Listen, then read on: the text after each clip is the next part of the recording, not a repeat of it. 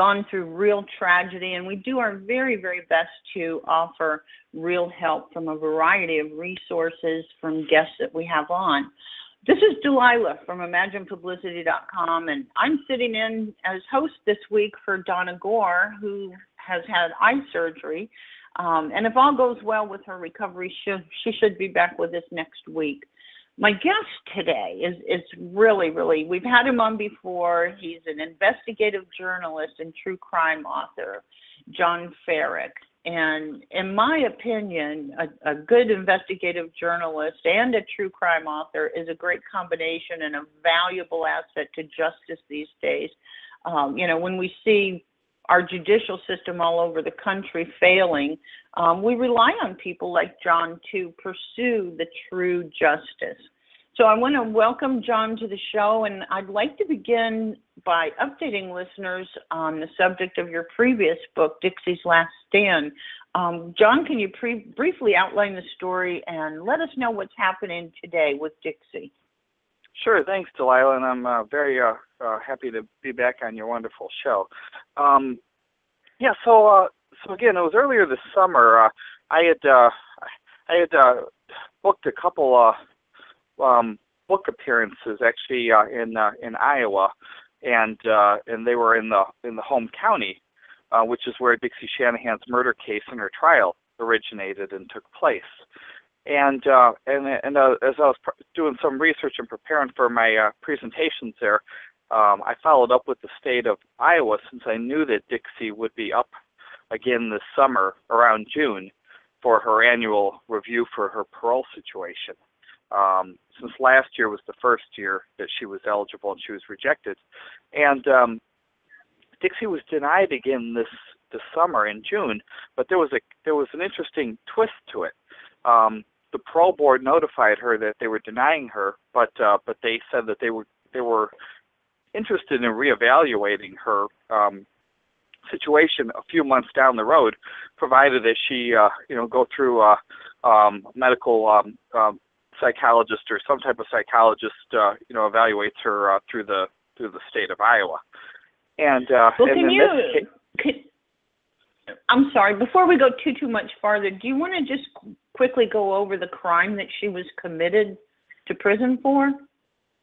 Good idea, Dick. Um, Delilah. Um, yeah, Dixie Shanahan was convicted of uh, of murder of uh, of shooting her husband, uh, Scott Shanahan, um, the crime occurred in uh, August of 2002, and um, and it, it took about 14 months before the authorities of Shelby County, Iowa, um, um, descended on her house and uh, conducted a search warrant, and that's where they found what was left of Scott's remains inside the back bedroom. Dixie had uh, had cordoned off the back bedroom of the house and uh, continued to live um, in the house with her three small children all the while that Scott's body, um, you know, was uh, um, rotting in the back bedroom of the house.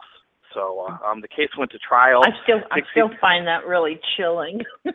yeah, I mean, yeah, if you think about it, and and, and just the the longevity of it too, Delilah. The fact that right. she, you know, it wasn't just one day or two days. I mean, we're talking a year and two months, and it would have gone on a lot longer too if it wasn't for you know the sheriff's office uh, exhausting all leads, and the last one of the last things they had not done yet was just go onto the property and search the property for uh, for for uh, for Scott's uh, Scott's body, and that's how they found him. But uh, but yeah, Dixie took the Dixie uh, did not deny that she shot and killed her abusive husband, Scott Shanahan. Um, but uh, but when the case went to trial, the uh, the prosecutor uh, Charles Thoman uh, was able to prove uh, beyond a reasonable doubt to the local hometown jury that you know Dixie selected um, that uh, that the shooting you know was cold-blooded and uh, you know and uh, warranted a, a murder conviction. So Dixie's been in prison oh since uh, for 11 years now in uh, Mitchellville, Iowa, which is uh, home of the Iowa Women's uh, Prison there and um, and again, she's had a lot of support and sympathy over the years. Uh, um, you know, people that felt that it was not just for her to receive such a long prison sentence in the state of Iowa. Uh, she was given a 50, a flat 50-year prison sentence, just based on Iowa's very strict and rigid um, sentencing laws that they had in place. So the judge at her trial, he really wanted to give her a lesser sentence than 50 years, and he said so. Um, but uh, but the way Iowa's laws were in place for listeners, uh, um, the judge had no alternative but to give her a flat 50-year prison sentence. So so her best well, hope and her only my, that's uh, it's my understanding that she was horribly abused in this relationship, and I'm wondering, did they use any of the battered win, battered woman syndrome defense in her case? Yes, they um, they did. I mean, how how well of a job they did with that is is, is pretty questionable, though. Uh, um, they brought in. Um, oh, um, she was one of the state of Iowa's uh, um, uh, directors as far as for domestic violence, and um, and and she testified uh, um, in Dixie's behalf, but but but then the prosecutor kind of made mincemeat out of her because um, she she you know she testified on the stand. She had not even met Dixie. You know she didn't even go and and you know and visit her in the jail. So the prosecutor was just basically able to convince the jury you know that uh that this woman was just talking in general or in vague generalities and that it wasn't her her, her comments about uh, domestic abuse and violence were very general. Um, and, and on the other side of the coin, too, Delilah, the prosecutor actually brought in um, um, the one of the female prosecutors for the local county. Um, Susan Christensen was her name, and Susan testified during Dixie's trial, and and and basically gave a lot of narratives of local women that were like Dixie that had been abused by their husband over several years, and the prosecutor's office was able to help them get out of that relationship um, so it didn't end in murder. And a lot of people felt um, at, in the aftermath of the trial verdict that Susan Christensen, um, the local prosecutor, that her testimony um, kind of helped tip the scales as far as you know for for the guilty verdict of murder against Dixie Shanahan.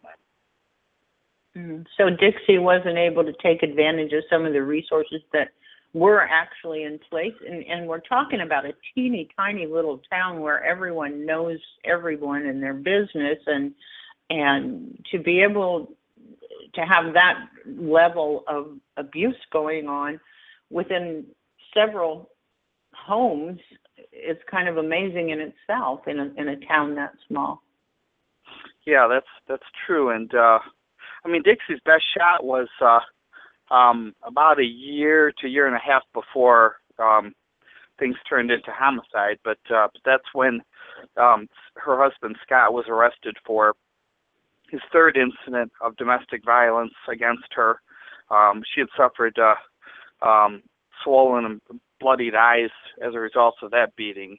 Um, the sheriff's office hauled him away. He was facing felony charges Dixie moved down to the state of Texas from Iowa to live with uh, one of her sisters and, and family down there, and it seemed like she was turning her life around and and uh, you know really about to make a clean break for for once once and for all.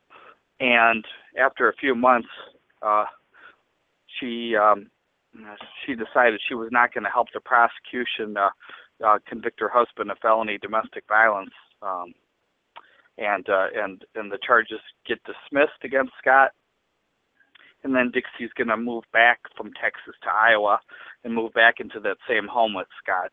And then from from there on, the abuse intens- um, intensifies, and Dixie's going to take matters into her own hands around sometime around August 30th of uh, 2002, and that's going to end with Scott's death by gunfire which which happens in a lot of these cases and it's it kind of escalates to the point where it's going to be either you or me but one of us is going down. And in this case it was it was the abusive husband which a lot of people can say yeah justice was served for her but on the other hand it it also shows what happens when when you try to take things into your own hands, it doesn't always work out very well.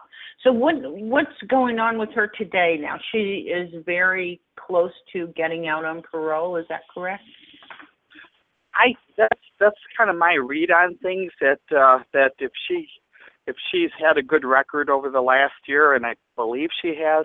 Um, um, I don't have access to you know confidential reports or memos or that kind of stuff, but nonetheless, I don't have any reason to believe that she's had any disciplinary fractions, you know, over the last year. So that definitely works in her favor.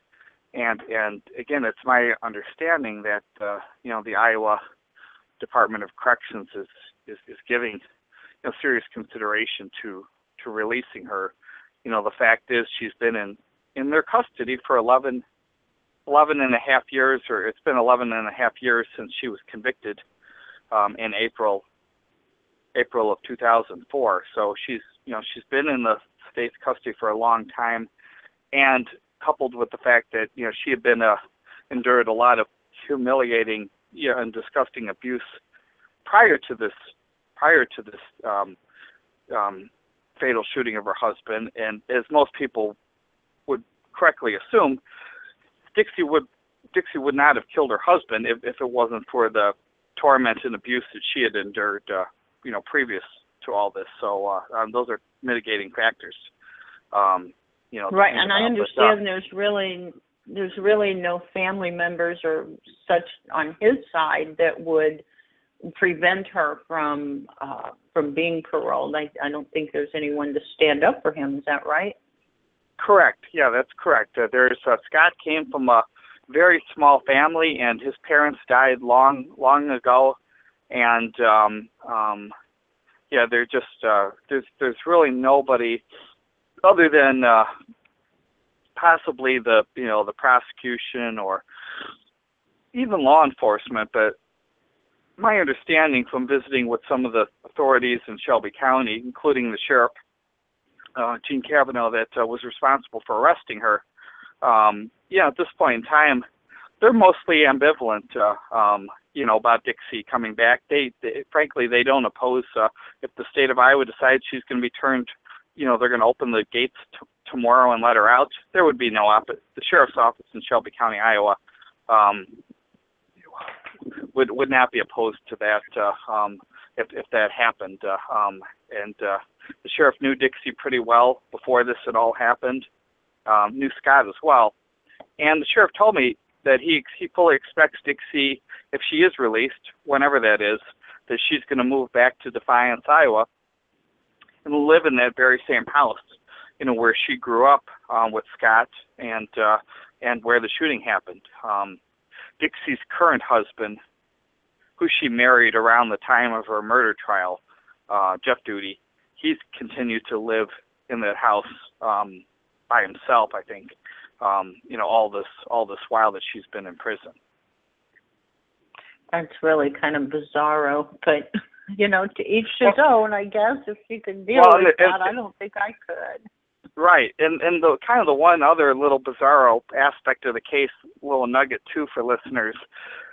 When I was doing the presentations, I remember I, I think it was Sheriff Kavanaugh had mentioned to me when when I was just talking to visiting with him, he had mentioned to me something about Scott's truck, and uh, and I had some time between my two o'clock presentation and my seven o'clock evening presentation, so I drove up to Defiance, uh, Iowa. It's about a 12 mile drive up uh, Highway 59, beautiful, you know, um, two lane highway, and uh, and uh, so when I got to Defiance and uh, you know drove into town and drove by Dixie's house, I remembered it because I had covered the case back in '03.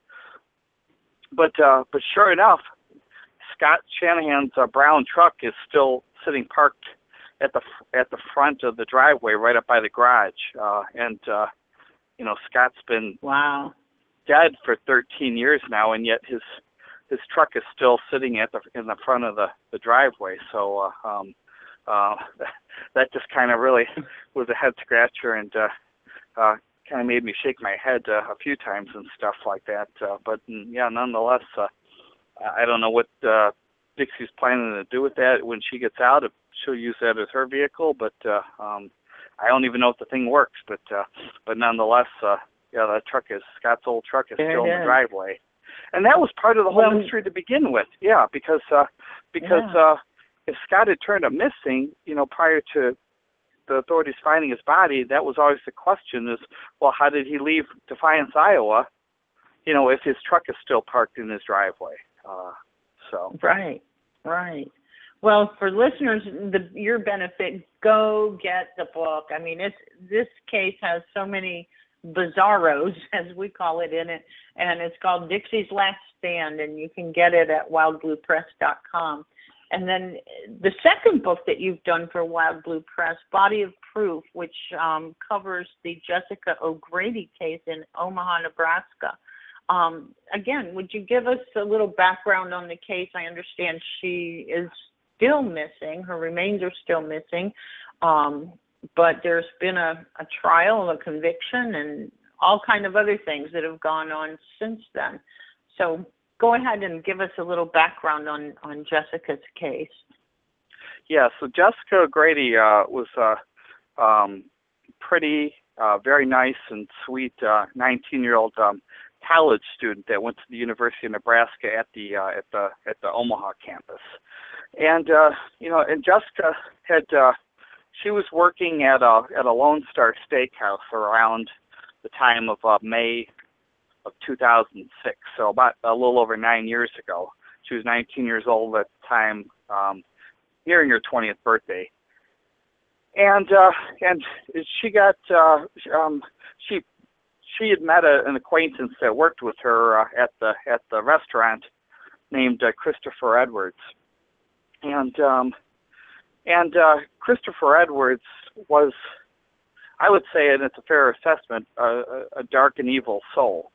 And um, Chris Edwards already had a relationship with a with a with a steady girlfriend who had also worked there. Um, her name was Michelle, and um, and uh, so Chris and Michelle had a had a relationship. Michelle was pregnant with Chris, and Chris started to pursue a secret relationship with Jessica O'Grady behind Michelle's back. So essentially, this is uh, um, unfortunately one of those love tri- triangle cases. Um, and uh, and again, I, I think Jessica probably was naive and didn't realize, uh, um, you know, what you know where things were going to lead um, with Chris Edwards and uh, how dark he was. And uh, what's going to happen is Jessica's going to go visit Chris um, at his uh, at the residence he lives at his aunt's house. She's going to go there on uh, on the night of May 10th, 2006. She tells her friends, her roommates, uh, she was leaving that night around 11 p.m. to go visit Chris, and that's the last anybody ever sees of her ever ever again. Wow, and so you say that this Chris Chris Edwards was a very dark dark soul. What what kind of evidence was presented to corroborate that? I mean, did he did he have something in his background or in his history that he was just a bad guy, or was this kind of coming out as he was having these relationships?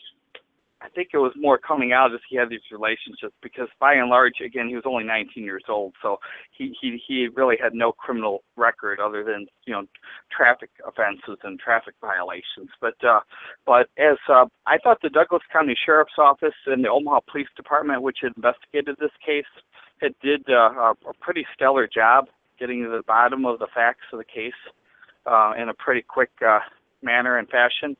Um, and um, and and here's some of the things just for listeners, you know, that that that they were able to uncover. Very important stuff, I think. It's small stuff, but you got to give them tip your hat to them for doing this. Um, early in the case, they were able to figure out uh, um, that uh, um, just by going through some garbage, uh, they found a receipt um, from a Walgreens, um, a Walgreens department store and um, and and this and this receipt was for basically whiteout, you know, cleaning, you know, um, um, you know, cleaner, um, you know, that you use to um, paint over stuff. So they found that receipt, and they went back to the Walmart store, and sure enough, there was a video. Video surveillance showed Christopher Edwards the night after De- Jessica disappeared. You know, less than 24 hours later, Chris Edwards went to the Walgreens store not far from his house, and he bought three of these small cans uh, or you know plastic bottles of different kinds of um, white white out cleaning fluid.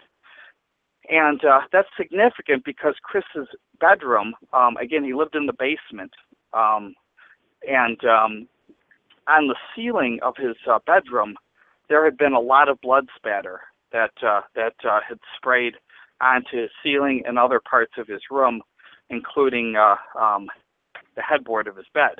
But the ceiling apparently had significant blood spatter on it, and and when the authorities searched the house, they found that there had been a significant amount of uh, of this um, of this uh, whiteout material, this correction fluid that had been used to paint over the top of the ceiling of his house. So those are the kinds of things he was doing after the fact to conceal the crime scene and uh, and uh, make his room appear as normal as possible.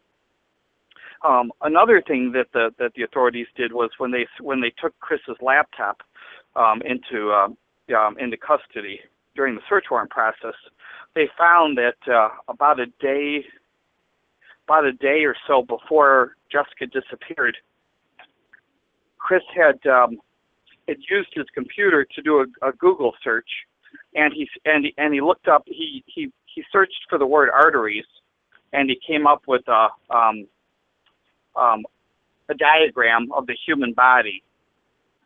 So the authorities were able to pr- present cr- convincing evidence that that he was actively searching, you know, on the internet to find which veins or arteries, you know, in the human body uh, would be uh, um, most likely uh, be vulnerable, you know, you know, for, for right. somebody. So those kinds of things. Those Google is, searches is get doing. them every time. yeah, people yeah. Don't, you know, they don't understand that they're they're there. I mean, forensic um, forensics Mhm. can pull all of that up even if you delete it. So, and Right. it seems like in a lot of cases like this, that's that's kind of what gets them is is there's computer searches. Right. So you had the timing of this. Uh, that's very important. So, so a day before Jessica turns up missing, you had Chris Edwards going on his computer, you know, searching for, you know, an anatomy of the human body. Um, Jessica disappears, and what is what happens the very next day? Again, she's already clearly Edwards had hauled her out of his house by the time he went to the Walgreens at seven o'clock, at seven p.m. or so on the night of um, May 11th okay but but he's actively taking measures to uh to to conceal the crime scene and one of those measures was going to the Walgreens and uh, buying up all this uh, uh cle- um cleaning fluid um to paint over his ceiling to make it look like nothing had ever happened. But the one thing, and this is what people always point out, that you know the Kevin Sullivans of the world, and in the you know and the cops, um, and, and even you know body murder experts like um, uh, and I always say his name differently, but uh, I always pronounce it Tad DiBiase, but you say it differently, right, uh, Delilah? Tobias. yeah. Well, I think Tobias, I right? think he's yeah. yeah Tobias. Tobias, yeah, right? Tad is, But- is yeah, who's known as the no body guy and has Right. I'll just call oh him. I'll God, call him. right. thing, Tad. Right. And uh, but but but they point out that oftentimes, yeah, these yeah these these individuals slip up and and make careless mistakes, even as they think that they're so smart and and so much um, more intelligent than the cops that are investigating the case. That's usually often not the case. And in this case, Chris Edwards, um, oh, about a week into the case, so Jessica's already been missing for a week, and her her, her poor, distraught family was doing everything they could to get it, to get her case in, in the news media, to help organize searches um, because nobody knew where she was at. Um, but on the other hand, a lot of people, her friends, knew that she was going to see Chris Edwards the night she disappeared, and when one of her friends had also talked with her on the phone too that night. So, uh, so you know, attention was turning to him, and he wasn't doing anything, absolutely nothing to help organize any searches or, or even you know show any amount of interest in finding her. So that was a big red flag, I think, to the law enforcement. Yeah.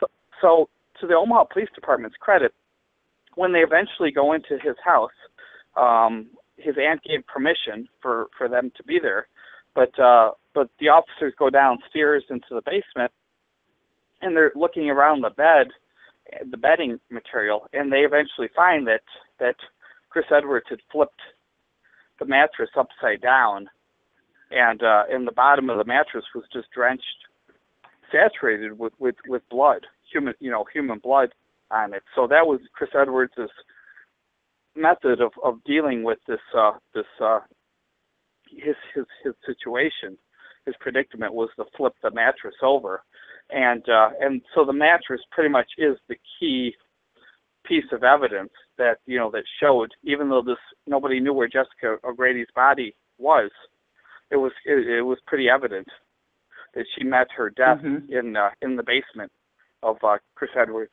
house that he lived at then. And did did he plead guilty or did he plead innocent? He um no he ple- he pled uh, not guilty and. Uh, Not guilty. And it's interest, yeah, it's interesting too because uh, his family had initially hired, uh, arguably um, Omaha's most famous lawyer. His name was James Martin Davis, and James Martin Davis, I would say, is a lot like Donald Trump. I mean, he he- he's uh he he's just he's really flashy and and just kind of always out to the limelight and and loves the media attention, the spotlight. So James Martin Davis had, taken on Chris Edwards' case before Chris Edwards was even charged with the murder. And and James Martin Davis was in the process of working out a plea deal for his client to get Chris Edwards to plead guilty. Uh, and the authorities wanted, in exchange for that, they wanted Chris Edwards to lead them to the body. And what's going to happen is Chris Edwards' father is going to step in and ultimately fire James Martin Davis as the lawyer. And uh, the father wants no part of that, um, no part of a plea deal. And the father uh, was of this, I would say, um, goofy belief that just because they didn't have the body of Jessica Grady, that his son was going to be found innocent at trial. And Mm. uh, and James Martin Davis told me for the book, and I interviewed him extensively, Delilah. But he he said that was the opposite. He felt that Jessica's body hadn't been found would would would make no difference at all to the jury. In fact, in this case, it would it would it would it would hurt Chris Edwards even more, you know, rather than uh, than help him because, uh, as Davis said, the jury juries are smart and they're usually able to connect the dot. If they're able to connect the dots on their own, you know, that's when you're really your client is really in trouble. So, so Davis had had, had put together a plea bargain. You know, uh, he had an uh, an understanding with one of the prosecutors, but that deal collapsed and uh, and uh, Well, do never you went anywhere. do you do you feel like if Chris Edwards' father hadn't stepped in, do you think Chris on his own would have taken the deal and and given up where the body is? I think that the, I think there's a strong possibility of that. Uh, um, um, I think that what happened was his father was very overbearing, and uh, and Mhm. and I think that uh, yeah, I, I think that there's a good chance that uh, um, that if if Chris was isolated and had uh, you know taken his attorney's advice, that uh, that that he may have looked at his situation and realized he could have ultimately got out of prison after serving about 10 years. He would have been convicted of manslaughter, um, which carries us up to a 20 year sentence in Nebraska, but with good behavior time, he would have only had to serve about 10 years in prison. So he was 19 at the time this happened. That would have put him at about 29, you know, 29 to 30 years old then, uh, is when, when he would have got out of prison. So if he would have looked at it that way, um, it would have been a better, uh, better deal for him, and and and it would have also gotten the family and the community some some closure and healing as well, because uh, the family and friends of Jessica wanted to give her a proper and fitting burial, and uh, and and Edwards by keeping this a secret has always been able to have power over the family because he's controlled, Right. you know, the facts of the case, and, and even to this day, even as he's still in prison, you know, they they don't have the, the the closure, and they're still always wondering, you know, what happened to Jessica, where is she at, and uh, and and he would be the obvious person that would know the answer to that uh, that question. Well, and I'm assuming that over the years they've conducted searches and, um, you know, I mean, I know how this family feels working in the missing persons arena myself. And they almost to the point where they don't care about justice, just tell me where they are. That's the biggest thing for these families. And I'm sure the O'Grady's fall right into that. They, they're more interested in finding the resolution to the case rather than complete justice is is kind of the afterthought. And um, what have what have you interviewed the family and have they been able to give you any insight into um, what they think may have happened, where they think he may have um, taken her? I I I had to actually go different routes on that. Uh, uh, to be honest, Delilah. Um, in, in this case, I reached out to uh, to one of Jessica's uh, uh, relatives, uh, um, a relative that really had kind of been kind of at the forefront of the case. Um, um, um, that as far as you know, kind of a media spokesperson for the family. And uh, I mean, I wrote them. I, I wrote her, uh, you know, a nice letter several months ago, you know, explaining I was working on this book and that I wanted to include, you know, the family's perspective and comments within the book, and uh, you know, and even put I think six or seven of my questions in there, and uh, to let her know. And I did receive a response back, but it was not what I had expected, and it was along the lines of, um, you know, you know, I received your letter, um, but I have to ask you, being me, John, um, you know, who did you reach out to for this book? You know, Jessica's family or Chris Edwards' family. And and I wrote back and mm-hmm. I explained that no, I've written to both. Um, you know, obviously I've contacted, I'm reaching out to you, you know, as uh, as as you know as Jessica's relative, but but I also when I write true crime books, um, when I write books in general, yeah, I reach out to, you know, the the person that uh, you know that committed the crime as well, and in this case Chris Edwards, and and I point out I did not expect Chris Edwards to write me back or respond to me for the book, and I was correct on that.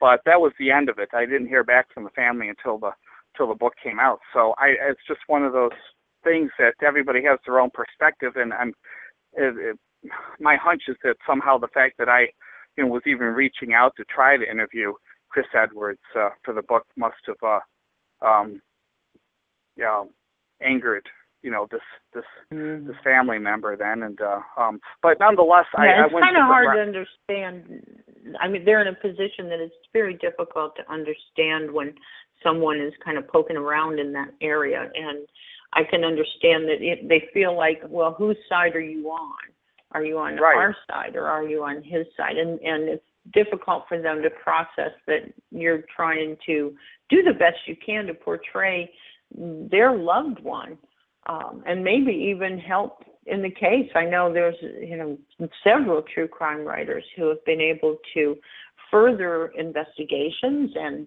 and change the outcome of a lot of cases. Well, and that's true, and and that was that frankly still is one of my hopes with this. Uh, um, uh, I'm I'm not uh, ashamed to point out that that you know, Chris Edwards, you know, the killer in this case. I mean, uh, he's treated as I would say is is is dirt in this book because that's the way he was and treated Jessica and and how he behaved in the aftermath by keeping it a secret what he did with Jessica. So he's not uh, portrayed at all in a positive light. Um, and on the flip side, as I kind of end the book, I end my book with a challenge to Chris Edwards to uh, to um, think about his own child um, his own child that he had had with the, with that other girlfriend of his uh, around the time of uh, around the time of uh, um, his trial. But um, but I, I I challenge Chris Edwards that if he ever reads my book, that he should think of his own family and uh, and do the right thing, which is give Jessica O'Grady and her family, you know, um, closure and give them a chance to heal by releasing, you know, where the you know where the body is. That he should make an attempt to go to the authorities, uh, um, offer offer to make a deal where he would serve another 10 years. Um, I mean, that he actually would have to stay 10 more years in prison, but uh, but that he would give the the family and the authorities closure and end this nightmare and mystery that they're all going through, um, as far as not knowing where the where Jessica's body's at. So uh, um, so that's that's one of the things. And and and back to your earlier question, Delilah, as far as just kind of where do people think you know she, she may have been. Uh, I, I interviewed. Uh, this was a good interview I conducted too, but uh, a fellow named DJ Ginsburg, and he ran. Uh, he helps organize. It's a volunteer search and rescue group that uh, that does mm-hmm. a lot with um, all-terrain vehicles, and they searched a lot of fields and uh, you know and uh, and ponds and uh, and streams and, and really a, I mean great humanitarian organization, and they were affiliated with the Douglas County Sheriff's Office. And and DJ told me that I think they've done 47 or 48 searches, separate searches over the years, you know, to find to look for mm-hmm. Jessica, mm-hmm. and they've never found her. Um, um, a lot of places that they checked were um, were a handful of the larger lakes that are around the Omaha area. Um, mm-hmm. At one point in time, they came across they came across what looked like somebody was digging uh, by some trees near near one of the lakes. I think it was near Cunningham Lake is the name of the place. But uh, but it, but as as DJ pointed out to me, it looked like somebody was starting to, to dig there and hit some roots. And uh, in this area where this shallow digging was was in a really in a no man's land. It didn't make any sense for somebody to be out there digging. So his thought, um, and again speculation, but I think it's it's legitimate uh, speculation. It's based on reason. But his thought is that possibly Christopher Edwards may have gone out there, tried to dig, you know, tried to dig a hole, and realized he wasn't strong enough, um, and or you know had hit roots and abandoned, gave up on on on, on putting trying to dig a hole to bury the body. Um, there's other theories that she may be in a pond or a stream or you know somewhere else in the area. I mean, there's a lot of subdivisions that have small, you know, small lakes. So that's been um, you know discussed as a possibility. And I know some dive teams actually searched searched one little um, subdivision lake um, and uh, had no success. So there's that theory. Um, and another theory, frankly, is that uh, that Chris Edwards wrapped her up that night and um, and hauled her off and uh, and put her into a trash bin. Uh, actually, the CSI director that uh, that was responsible for uh, overseeing this this murder investigation, and he's a troubled individual himself. He went to prison for uh, for his conduct in two other murder cases that happened prior to Jessica O'Grady's case. But uh, nonetheless, I was able to interview him for this book. Uh, he's down in North Carolina nowadays. Uh, he got out of prison 2012, but uh, but that's his theory is that uh, you know that Edwards may have wrapped her up and uh, disposed of her in a in a in a commercial trash bin. Well, was there ever any evidence um, when I say premeditation, maybe he had a premeditated place picked out beforehand. Um, do you th- or do you think this was just kind of what they call a crime of passion that he just kind of had to take care of things because here he is, he's got two women pregnant. I mean, right. the guy's under a lot of pressure, you know. So he had to take care of something here. And do you feel like he just made that decision quickly, or do you think he thought it through? Obviously, with the computer searches, he was thinking about it for a couple of days. Yeah, I think so. I part of me thinks that that he would have been thinking it through. The question then becomes how how how far how how deep how extensive did he plan things through? Did he just plan things through to the murder, or did it also include which vehicle to use to dispose of Jessica and and and and where to put her as well. Um, um, part of me thinks that that he would have thought those things through as well, um, Delilah, because why wouldn't he? And and there was and there's no way that he was as as as Tad had pointed out when I interviewed him, there was no way that that any of these no body killers leave the body inside the house for very long. So so Tad's you know Tad's point is that that in almost all these cases, in these no body murder cases, the killer disposes of the body within hours of actually committing the murder. They don't, you know, leave the body in the house for two days or three days. So, uh, um, so, so under that that theory, for your listeners, um, that would essentially mean that the murder probably happened some sometime early in the middle of the night, sometime after midnight. Uh, could have been one, two in the morning or so, and uh, and under that scenario, then that would mean that Chris Edwards would have, you know, wrapped her up somehow, got her out of his bedroom, and uh, and put her into either his vehicle or her vehicle. Since you got to remember, um, and this is often a, forgotten about in this case, but but Jessica had had had parked in his driveway, so so her car is there as well, and um, so anyway, that means that Chris Edwards would have had to have driven out sometime in the middle of the night. He's carrying around a body, and he's got to figure out where to dispose of that and do this without being caught or, or seen, and then get back to his own house, you know, and act like nothing happened. So, uh, um, yeah, I mean, it well, seems and wasn't to me her car wasn't her car found in a parking lot some ways away? Correct. Um, it was found about uh, what was it, uh, five or six days um, later. Um, it was found um, in a in a grocery store parking lot, a shopping mall uh, for a Shopko. Uh, there was a Shopko over there, but a very busy intersection. And the thing is, is that you would literally across the road from where her car was found um, is where Chris Edwards had worked at the Lone Star Steakhouse. So uh, so that's another trail of intrigue, in, um, intrigue as far as with this case. It, it, it seems it seems probable that uh, that that that he most likely you know would have put her car there, placing it somewhere near where she had worked, and either gotten a ride from somebody else or or walked home. Um, Mm-hmm. Yeah, one of the officials I in this in this case, Dave Kofoed, the CSI, I mean, he thought based since this was summertime, it was well, you know, early mid May, it would have been nice weather. It would not have been that hard for Chris Edwards to walk home, you know, even though it was about four or five miles, but uh but to walk home in the middle of the night um would not have been that difficult. So uh but yes, Jessica's car was found she her car was found there. There was no um, her keys were hidden. I mean, whoever um, Chris Edwards t- took her keys, you know, and uh, and same way with her wallet, her contents, uh, um, her clothing, you know, all that has, was has never ever been found. And also her cell phone too. Mm.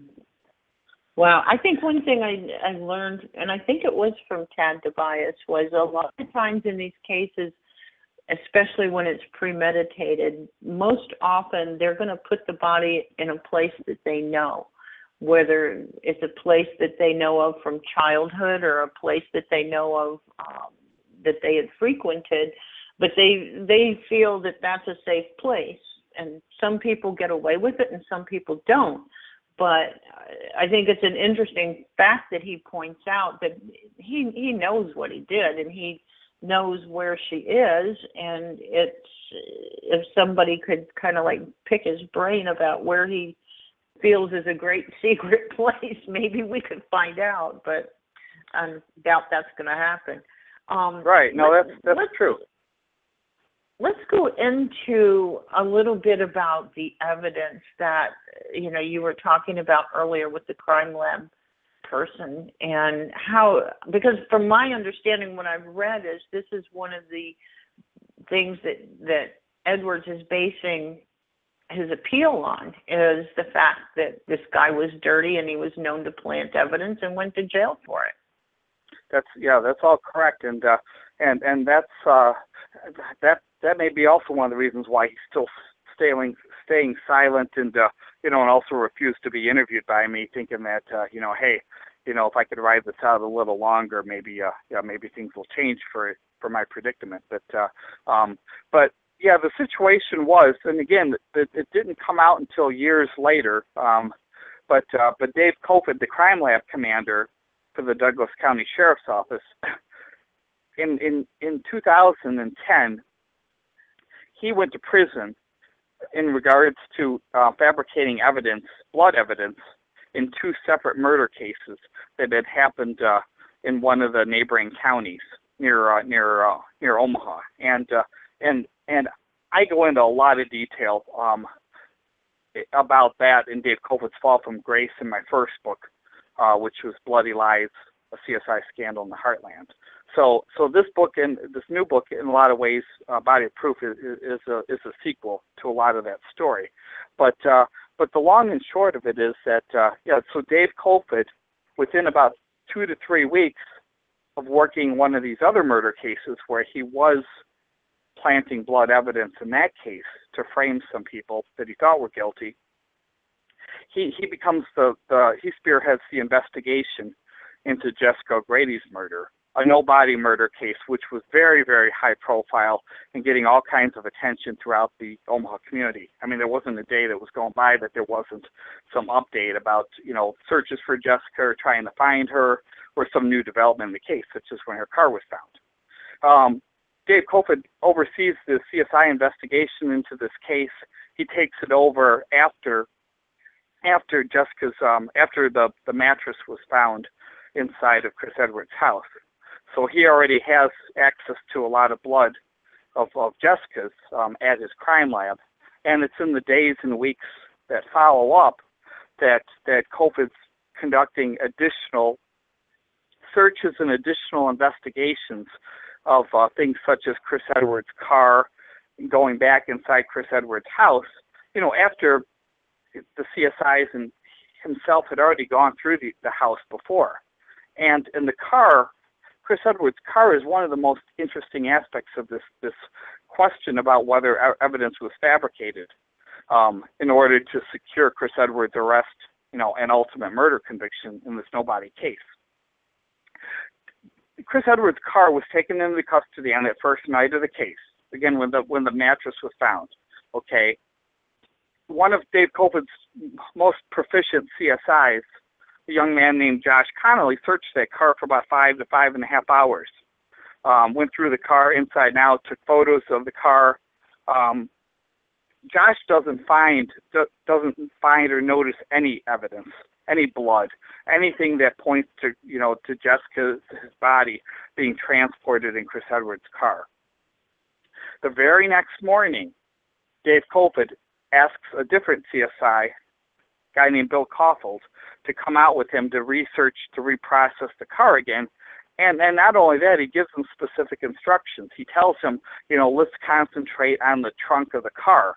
And within minutes, basically, they find large amount, uh, thumb length long, but they find a large amount of blood on the top part of the trunk um, in what's known as like a rubber gasket area.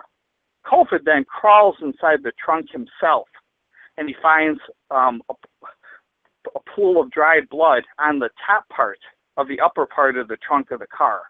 Now, mind you, there's no blood that's found on any of the carpet. You know, there was no blood found on the tire that was in the trunk. Um, but nonetheless, yeah, there's there's a significant amount of blood that now um, appears in Chris Edwards' trunk, when the day before, one of Kofoed's better CSIs had spent five and a half hours in the same car and found no no blood, you know, in the car. So again, this mm. is all happening, Delilah, before nobody at this point in time knew that Dave Kofoed was was was dirty or a shadowy figure. So at this point in time, everybody just presumes well, Chris Edwards is a snake.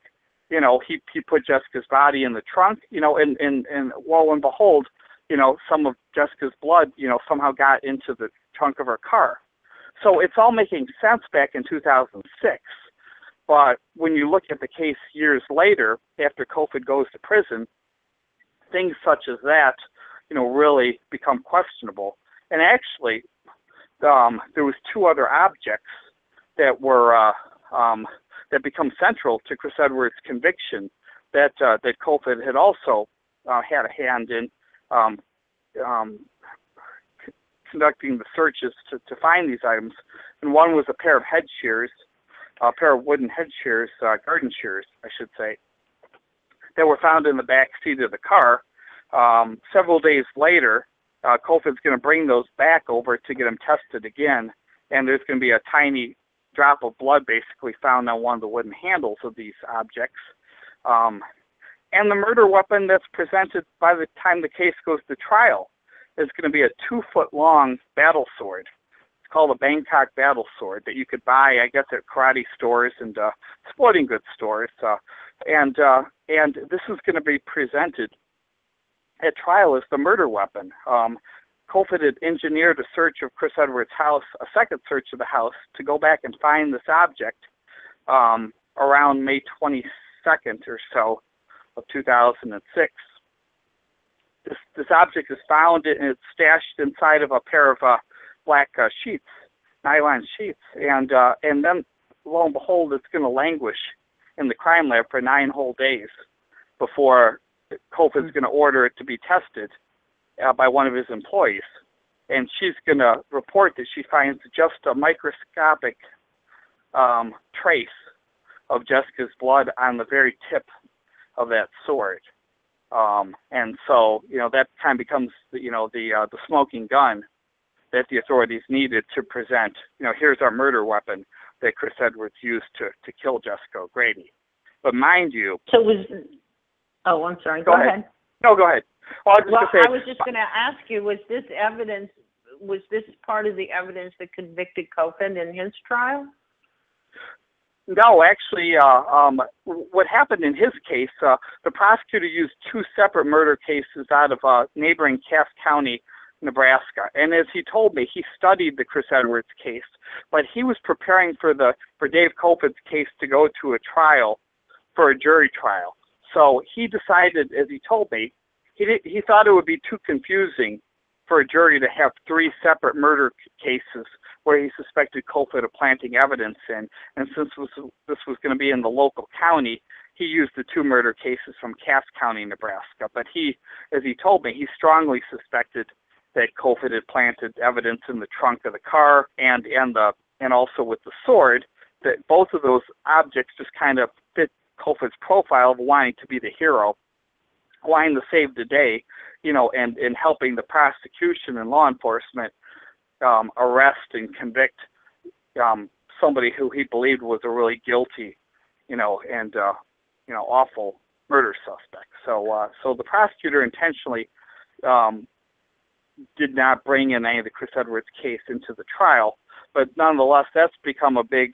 This this aspect of the case has been a huge bone of contention over the last two to three years, as a as a new team of lawyers uh, representing Chris Edwards are trying to get a new trial for him by arguing that uh, you know that there was tainted evidence, you know, um, against that was used to arrest Chris Edwards and convict him, and therefore, you know, he should be given a new trial um, because this evidence was, you know, fabricated. So um, that's still right. Well, you would think that there would be an, a lot of cases in that area that this guy worked on and uh, processed evidence for would be out for question as well. I mean, you know, when you have misconduct of that nature, you've you've got people very often people in in prisons for crimes they didn't commit based on the evidence that some you know dirty guy yeah, found. Right, that's true. And the thing the thing about it was though too was that this was this was very awful publicity you know, for the law enforcement community more and more often, and, and even the forensic science community in Nebraska, which had a very stellar reputation up to this point in time, and they still do. You know, if you take Kofoed out of the equation, but but there was a there was a strong incentive on the part of the the sheriff's office where Kofoed had worked, and also the prosecutor's office, the Douglas County uh, Attorney's Office, headed by uh, Don Kleine. But there was a strong incentive for both of those parties to kind of push the Dave Kofoed case aside, you know, and move forward and not dwell on it for a whole host of reasons. One being is that they're already swamped and have enough cases, criminal cases, as it is, um, and you know, and and two, you know, they just don't want to be retrying, you know, all these cases that Kofoed had had his fingers involved in and stuff like that. So, so the only way that mm-hmm. anybody is going to be able to overturn their, their conviction is to prove to the court that uh, you know that Dave Kofoed ac- actively worked on you know on you know defendant A's case, and and here's some of the key evidence that Dave Kofoed had cooked up, or we suspect he cooked up, you know, and therefore put it before the judge, to determine whether or not uh, you know that individual deserves a new trial. And uh, and again, if this happened in different parts of the country, Delilah, um, I think this if this had happened on the East Coast or even in California, I think things would have ha- been handled a lot differently. I think that there would have probably been an outside internal or an, an outside independent investigation to determine how widespread Dave Kofoed's misconduct was.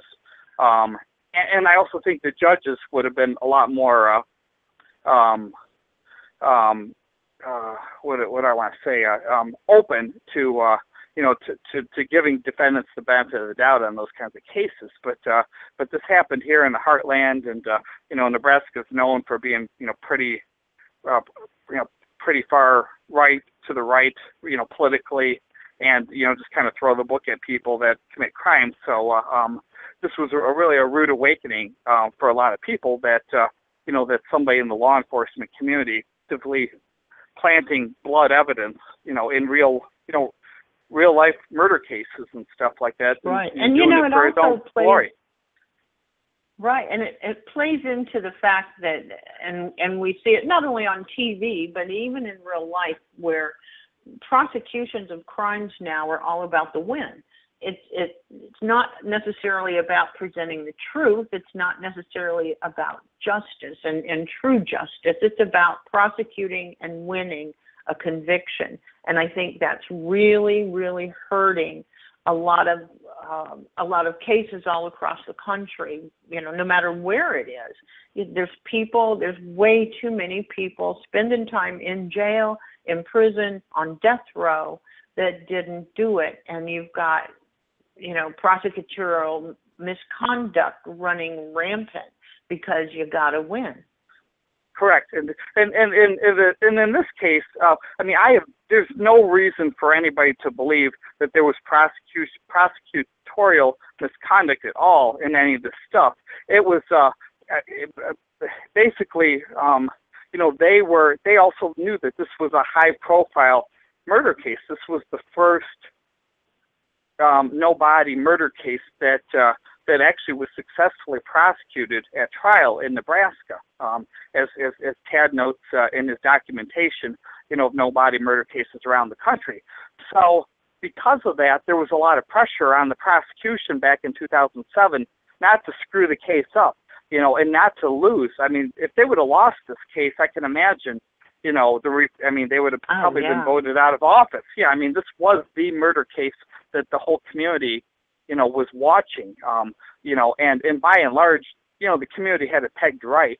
You know that it was going into the trial. It seemed pretty pretty convincing that Chris Edwards would be convicted or should be convicted of killing Jessica O'Grady. But nonetheless, there had never been a trial before, so so nobody knew what to expect, and nobody knew how a jury, you know, would react. Would they would they take the defense's argument and say, hey, there's no autopsy, you know, there's no death certificate for Jessica Mhm. O'Grady, so you should uh, give Chris Edwards the benefit of the, the doubt. Um, but uh, Right. but again, back in so the fact that you had the sword, you know, this thing was like, uh, I mean, this thing really got the attention of the community. I mean, people to this day, you say Jessica O'Grady in Omaha, and they're like, oh, that was the case with the sword. So the sword was like two feet long, and again, at the time of the trial, I mean, it. I mean, I could see why it made sense to the jury that you know that he may have killed her with this weapon. But as I point out in Body of Proof, you know, and I interviewed Erin Sims, who's a longtime crime lab manager for for the Lincoln, Nebraska Police Department, which is the second largest city in the in the state. But Erin's followed Kofoed's case, you know, very carefully, and she actually had a, a small role as far as analyzing some of the evidence in this case. But but I, I worked Erin's comments into into my book, where she's of the strong opinion that that that, that sword was not the real murder weapon, and that the blood that was found in Chris Edwards' trunk of his car also, you know, was uh, was uh, fabricated as well. And she goes into depth to explain why she, you know, she believes that way. Then, so uh, so again, there's no doubt Well, that Chris Edwards, yeah, committed the murder. But uh, what was the real evidence that, that you know what was the real murder weapon? Where is that now? Did he hide it? Did he bury it? Did he throw it away with the body? Why wouldn't he? I, well, I and the most important did. question, And the most important question is where is Jessica O'Grady's body? I think, you know, nothing is ever going to be resolved until that that is found, especially for her family. And this is a good place to kind of wrap things up. And why don't you tell listeners where they can get the whole story and body of proof and and your other books? Thanks, Delilah. Yes, uh, um, I mean, there's two key two key locations. One is uh, Body of Proof. I mean, you can find it on on my website, which is John Ferak F E R A K dot com. Um, I have all three of my books uh, um, um, profiled there, which is um, Bloody Lies, um, Dixie's Last Stand, and Body of Proof. And again, Body of Body of Proof is is kind of the sequel for Bloody Lies because the two cases uh, uh, really kind of chronicle the devious actions of, of Dave Kofoed, the former crime lab. Can also go to Wild Blue Press, uh, wildbluepress.com, and uh, you know that's also where I have an author page, and uh, my books are featured there as well. And uh, and again, Body of Proof is available on Kindle and uh, and paperback, and uh, and also the audiobook came out for that as well. And I know a lot of your listeners probably, you know, listened, uh, you know, to books on Audible. And, and again, Wild Blue Press, you know, has some some, some wonderful um, audiobooks. And and Kevin Pierce uh, is the narrator for the uh, for for my most recent uh, audiobook, which is yeah, Body of Proof here. Then, and I thought you did a really wonderful job. So again, johnferak.com or wildbluepress.com is where you can find uh, my books, including Body of Proof.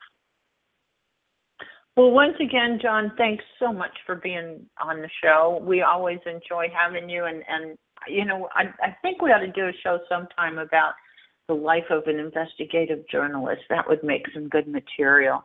So everybody, stay tuned next week. Um, hopefully, Donna Gore will be back with us. If not, then you're stuck with me again. So goodbye for now, and we'll see you on the flip side.